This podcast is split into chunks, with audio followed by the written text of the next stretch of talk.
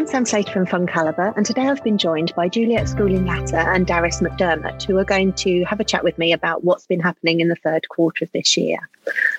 So, I suppose if we start, there's been a bit of a change in leadership in terms of which funds have been doing well and which haven't. And top of the pops in the last three months has been India. In fact, I think there's something like 19 of the top 20 funds have been investing in Indian equities. What's behind this?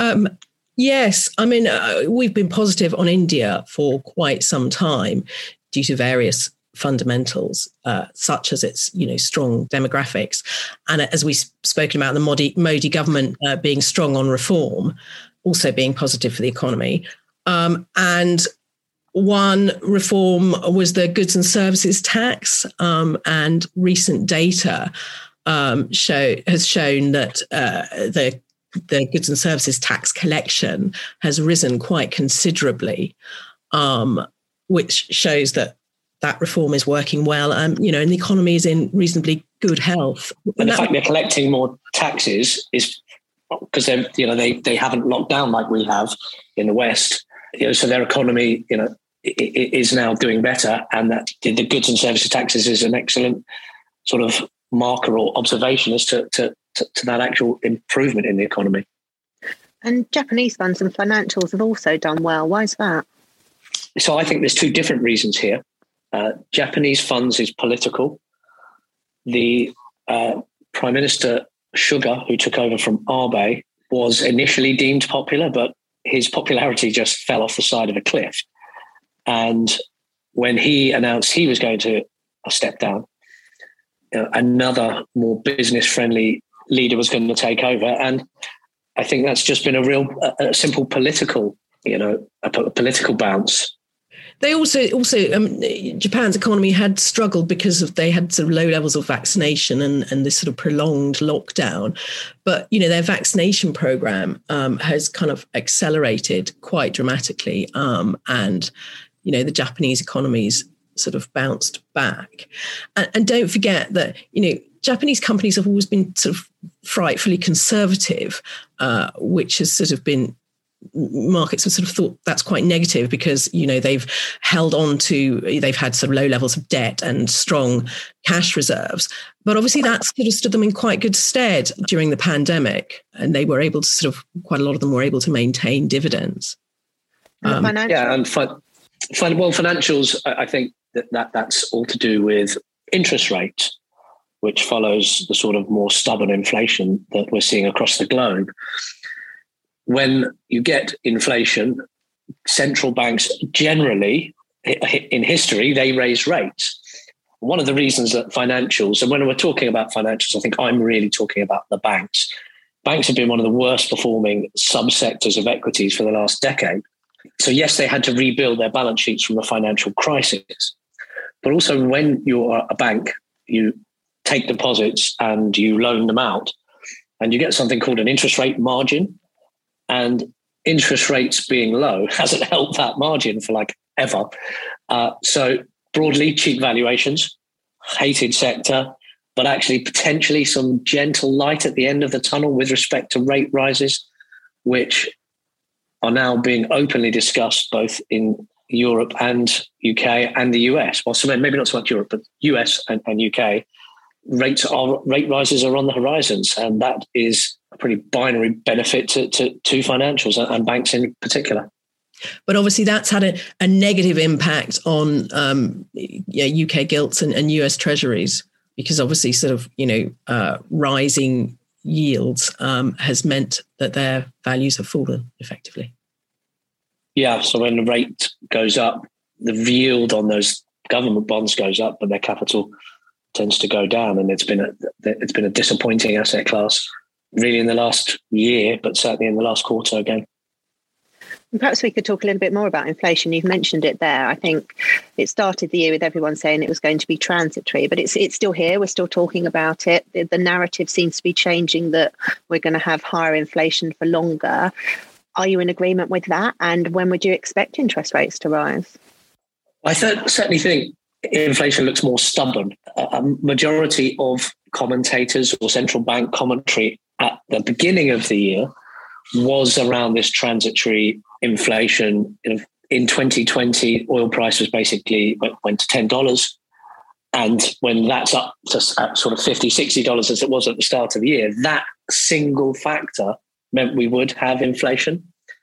But I think inflation is different in different parts of the world. And Juliet and I were discussing in our investment meeting this morning some of the issues in the UK. You know, inflation comes from two sides, sort of supply and demand. Uh, whereas in the US, actually, their economy is really booming post reopening of COVID. Yeah, I mean, I think I think um, we're in we're in sort of really uncharted waters, particularly in the UK. The combination of the pandemic and Brexit, you know, has caused both labour and goods shortages, um, and it's it's very difficult to see how uh, short term this will be and how long it will take for for for it to iron itself out. I think I still believe that, that that it will be ironed out perhaps more quickly than than than people think, and that central banks are likely to be nervous about raising rates too too too quickly and um, and too high um, to you know to to sort of impact economies that are recovering from the pandemic. Yeah, I mean, central banks saying inflation is transitory is talking up their own book. It's making it easier to not raise rates but it has become clearer. And the governor of the Bank of England and other members of the MPC have been pointing at a December rate rise. It mightn't be a big rate rise. And then people also need to remember where the interest rate from the central bank in the UK is 0.1. I remember it going to 0.25 in 2009 because it was the lowest in the 250 year history of the Bank of England. Now it's even lower. So some gentle rate rises, I think, as much sends a message as opposed to, you know, interest rates aren't going to 2% this year or next, but might we see them at 1% in the end of next year? Might have three or four rises, but in small little bits. So I, I, that's, and as Juliet says, the UK's got, it's not so much demand, it's a supply. There are blockages in the supply chain, and that's causing prices to go up. Not just that everybody's demanding more goods, it's actually that there's less of them. Hence, the demand has gone up. So that's a UK specific issue. And in the US, they're talking about early 2022 for the start of rate rises. I think when we talked about this in our meeting this morning, we're actually worried that banks, central banks might raise rates too much. And then you sort of put too much water on the fire, whilst we do need this economic growth post you know, all the capacity that was lost during the pandemic. And one of the other things making headline recently has been the fuel shortages. You've mentioned there the supply chain issues we've got. Energy funds did very well in September. Is that linked? So again, because the words energy is in both of them, it's a very easy link to make. The petrol shortages in the UK have seen petrol prices go up, and that was down to supply chain and lack of lorry drivers to physically get it from the refineries to the petrol stations. The problem was then increased by everybody queuing up at petrol for petrol they actually didn't need in the short term. So that was a little bit of panic buying, which, which we have seen in the pandemic with a sort of toilet roll. But the price, particularly of gas, is going up everywhere and has gone up a huge amount. That's not really linked to lack of lorry drivers in the UK. And that it is that gas price and energy rise. I mean, it's not like the price of oil hasn't doubled in the last quarter, but the price of gas has gone up more than double. Yeah, I mean, I think this is this is this is obviously a, a sort of a, a, reopening of economies issue, um, which uh, it, it, it, seems amazing that it's taken everyone by surprise. Really, that there was a sudden surge in demand, but it's been exacerbated by um, a few other issues: cold weather here in, in Europe and in Asia earlier in the year. Um, didn't help. Also, um, we we have 25% of our energy in the UK comes from wind and we haven't we haven't had enough wind here would you believe it? So uh, there are uh, various um, factors at play here and uh, w- which have sent sent things higher and not aided by the fact that you know OPEC doesn't want to boost oil production um, having had you you might remember that oil did go actually sort of negative back at the height of the pandemic uh, and and now has gone to over eighty dollars a barrel. So I, yeah. I, think OPEC's reluctant to to sort of produce too much so again, I think this is something that will be ironed out, but it's obviously sort of um, frustrating and and and and very negative for businesses uh, currently. Yes, and the other big supplier of gas to Europe is, is Russia. And there is also potential political horse trading around that. So all the bits and pieces that Juliet mentioned around you know that sort of short term demand increases. There's a number of factors, and I think on energy prices, it's both supply and demand factors hitting at the same time, which has seen this huge rise in gas prices, which has linked into the very, very strong performance of energy funds, you know, in, in the quarter. And the other thing that's been going on in markets has obviously been China and the Chinese government uh, clamping down on various sectors. I think I read recently that there were 30 regulatory in- interventions in August and another 24 in the first two weeks of September alone.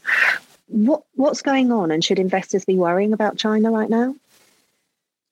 Well, China. I mean, China isn't a democracy, which is something that investors can be forgiven for forgetting, given how sort of strongly capitalist their their economy has become, uh, and the Chinese government isn't afraid of flexing its muscles, um, particularly if it sec- thinks the sector has become too powerful, uh, and that is what it's been doing recently, cracking down on on various different sectors, and this obviously makes investors nervous, understandably, and uh, so you know they do require sort of extra risk premium to to to to invest there and we've also seen um, the, the large property developer Evergrande sort of uh, defaulting. So um, that's that's leading to, to, to problems in the real estate sector, um, which is quite quite a large part of of the Chinese economy.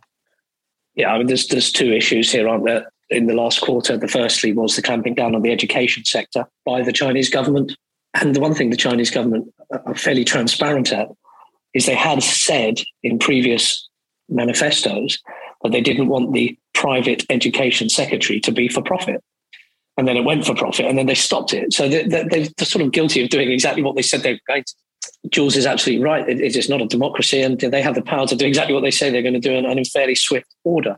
Then the second thing is this huge debt, big property company, Evergrande. They have loads of debt held by Chinese institutions, but also foreign institutions. And it's the foreign institutions that they've been refusing to pay their interest on. Property is a huge part of Chinese GDP. And the Chinese government want to keep prices down on Chinese property so it can be affordable for the masses. So it's a very interesting time. We, in our investments that we make on the funds that we advise to, have never held China directly, but you could see this cascading, and you know some of the Chinese investment trusts might start trading. They're trading at about a ten percent discount. I think if that gets to thirty, it starts to become a very attractive entry point. It may not get there, but China still, as a central bank, has some weapons it can, you know, pull. Interest rates are not at those record lows that we've been discussing, uh, as in Europe and, and, and UK and, uh, and the US. So they, they've got some level, some space on rates, uh, but a combination of a overtly strict regime with respect to the education stocks, with then this massive property company. It's the second biggest property company in China. Not paying its obligated interest to, to investors really is sending a, a really big signal to the markets. Most of our investors and people who come to the Fund Calibre website probably get their India and China exposure via an Asian fund or an emerging markets fund. And there you're really looking for your fund manager to to, to be nimble and you know going in and out of, of those sectors as best. But of all the managers I think we've heard from recently, nobody is writing China off. And I think it would be a mistake to write China off. And just finally, we're sort of heading into the last couple of months of the year. How are you feeling? Positive, negative? Well, this, I mean, that's a perfect question for Juliet and I, because Juliet's always positive and I'm not say always negative, but I'm quite cautious at the moment. I think valuations are expensive. I don't want to own bonds. Um, with interest rates, with inflation that is, is here for a while. Okay. We don't have to say for how long and at what rate, but it's here for a while. Inflation means interest rate rises, which are bad for bonds not all bonds. Higher yield bonds do have some attractiveness. If I'm getting paid five or six percent to hold a high yield bond or a high yield bond fund, I, I'm, I'm I'm more comfortable with that. US equities are as expensive as they've ever been in history. Europe, you look at sort of some of the European funds have had a really strong 2021. UK has been the laggard market, but I think we can understand why. So I'm a little bit cautious. I want to have a bit of cash for potentially buying some market corrections. But I'm not talking about going 40, 50% in cash because markets have proved me wrong over many, many time periods before, and no doubt they will do so again. So, yeah, I'm on the slightly cautious side of, of, of the next quarter. Jules, I know you, you, you tend to think a bit differently to me on this. Well, yes, um, I, would I'd kind of I'd like to sound like I've got a, a different opinion.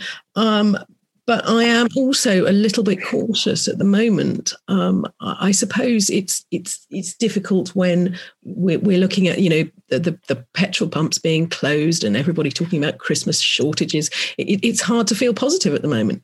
But having said that, companies are doing well, and once we can we can iron out these energy shortages and so forth, you know, economies should should do quite well. And you have to think, where do you put your money? Because if you're putting it in the bank, you're not getting anything at the moment. That was really interesting. Thank you both very much. And if you'd like to find out more about our views, please go to fundcalibre.com and don't forget to subscribe to the Investing on the Go podcast. Please remember we've been discussing individual stocks to bring investing to life for you. It's not a recommendation to buy or to sell. The fund may or may not still hold these stocks at the time of your listening.